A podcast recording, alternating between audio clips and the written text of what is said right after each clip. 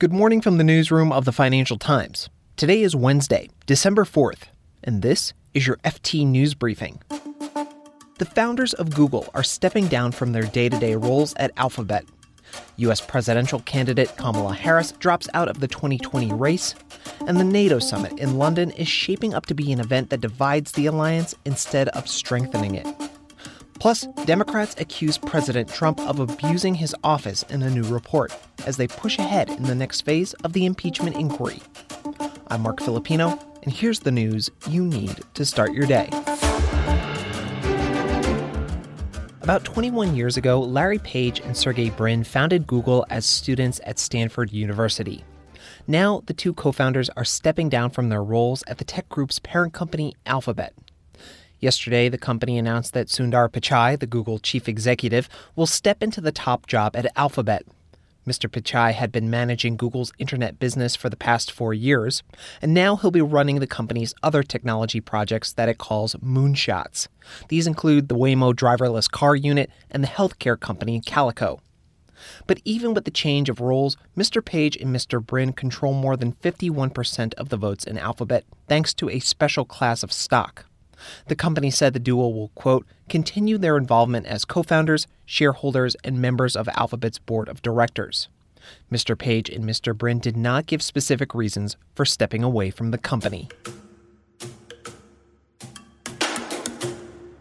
The campaign simply doesn't have the financial resources to continue. That's what Kamala Harris emailed to supporters on Tuesday as she pulled the plug on her 2020 U.S. presidential campaign. In what was likely a dig at former New York City Mayor Michael Bloomberg, Ms. Harris added, quote, I'm not a billionaire. I can't fund my own campaign. Her campaign had just over $10.5 million cash on hand at the end of the third quarter. And she had laid off dozens of staffers in New Hampshire, where many primary candidates dedicate a lot of attention. Her campaign had raised 36.5 million in total in the year to date. Ms. Harris was the only woman of color in the race, and the U.S. Senator from California quit just two months before a key moment in the campaign, the Iowa caucuses. The latest average of polls compiled by Real Clear Politics showed that she had the backing of around 3.5% of likely Democratic voters across the U.S. Ms. Harris is the third candidate to drop out this week. Now 15 remain. But only six candidates have qualified for this month's Democratic National Committee debate in Los Angeles. And NATO leaders gathered in London yesterday in what was meant to be a celebration of the durability of the alliance. But tensions flared before the summit even started. Donald Trump criticized his French counterpart, Emmanuel Macron, hours before the official gathering. Last month, Mr. Macron said that NATO was suffering, quote, brain death. Mr. Trump called those comments nasty and insulting.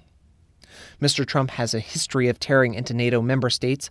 Last year, he targeted several countries, especially Germany, for not spending more on their militaries. And yesterday, he said he could see France, quote, breaking off from NATO, even though Mr. Macron has never made such a suggestion. Nobody needs NATO more than France. And frankly, uh, the one that benefits really the least is the United States. We benefit the least. We're helping Europe. But I think nobody needs it more than France. And that's why I think that when France makes a statement like they made about NATO, it's a very dangerous statement for them to make. Things between the U.S. and France have been tense for other reasons, too. On Monday, the Trump administration proposed imposing 100% tariffs on a number of French goods, including champagne, handbags, and cheeses. This was in response to a French digital services tax, something Mr. Trump says unfairly discriminates against U.S. companies such as Google, Apple, Amazon, and Facebook. But after the White House warned they'd respond similarly to other countries imposing a tech levy, Boris Johnson doubled down. The UK Prime Minister vowed to push ahead with a British digital sales tax. You can follow the latest from the 70th anniversary summit today at FT.com. And here's a story you should know more about.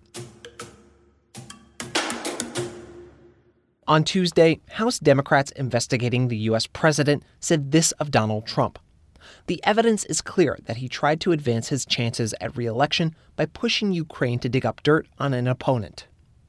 The assertion came in a 300 page report on the House Intelligence Committee's investigation into White House dealings with Ukraine. The FT's U.S. managing editor, Peter Spiegel, breaks down the two main charges the members of the House are using to go after the president. One is abuse of power. And it was always clear that using the presidency to pressure the Ukrainian government to intervene in an American election was going to be the abuse of power charge that they were going to pursue.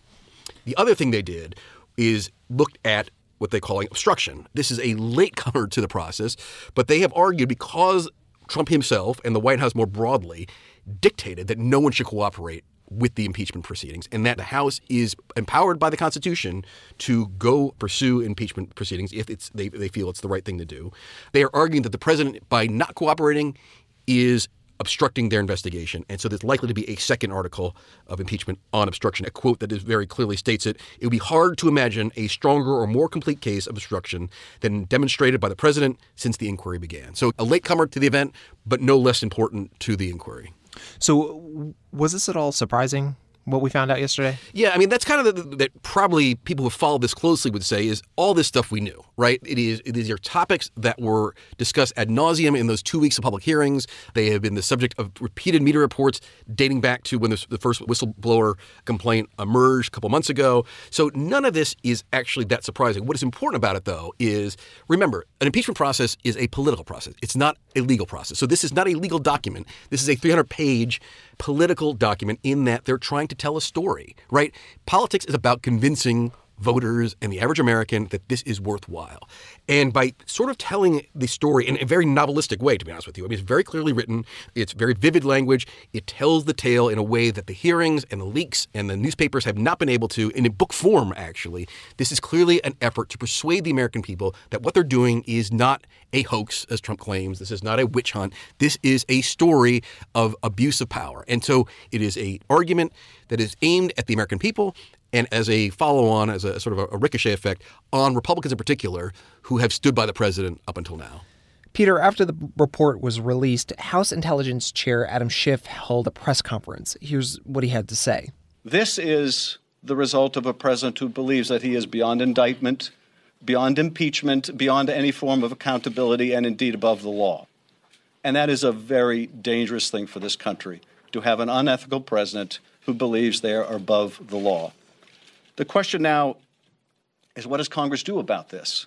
So, uh, what does Congress do about it? What does the Senate eventually do about it if it gets to that point? So, it is not in the remit of the House Intelligence Committee to issue articles of impeachment. That is the constitutional duty of the House Judiciary Committee. So, this is almost a sort of a report that is being sent to the Judiciary Committee for them to consider. Now, we have uh, this week, House Judiciary Committee is starting its own public hearings. These are going to be far more academic. It's experts coming to say what does the impeachment process look like and how do you impeach a president, these kinds of things. They are the ones that will have to report vote on, report out articles of impeachment to the House floor. So we expect that to happen, you know, sometime the next week or two. And the Democrats are able to stuck to their schedule by the Christmas break. We will get the full House voting on actual articles of impeachment. If we look at this report on Tuesday. What we're seeing is two charges probably likely reported out of the House Judiciary Committee.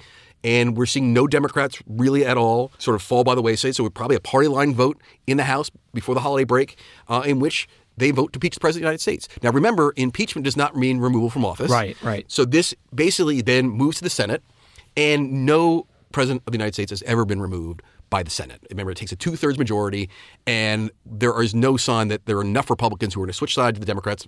There is very little chance of enough Republicans moving to the Democratic side to remove him from office. So the likelihood is we get a party line vote in the House to impeach, a party line vote in the Senate against removal, and Trump goes into the election damaged. So it could still have a major impact on the 2020 election, and that's something we'll be following very closely. You can read more on all of these stories at FT.com. This has been your daily FT News Briefing. Make sure you check back tomorrow for the latest business news.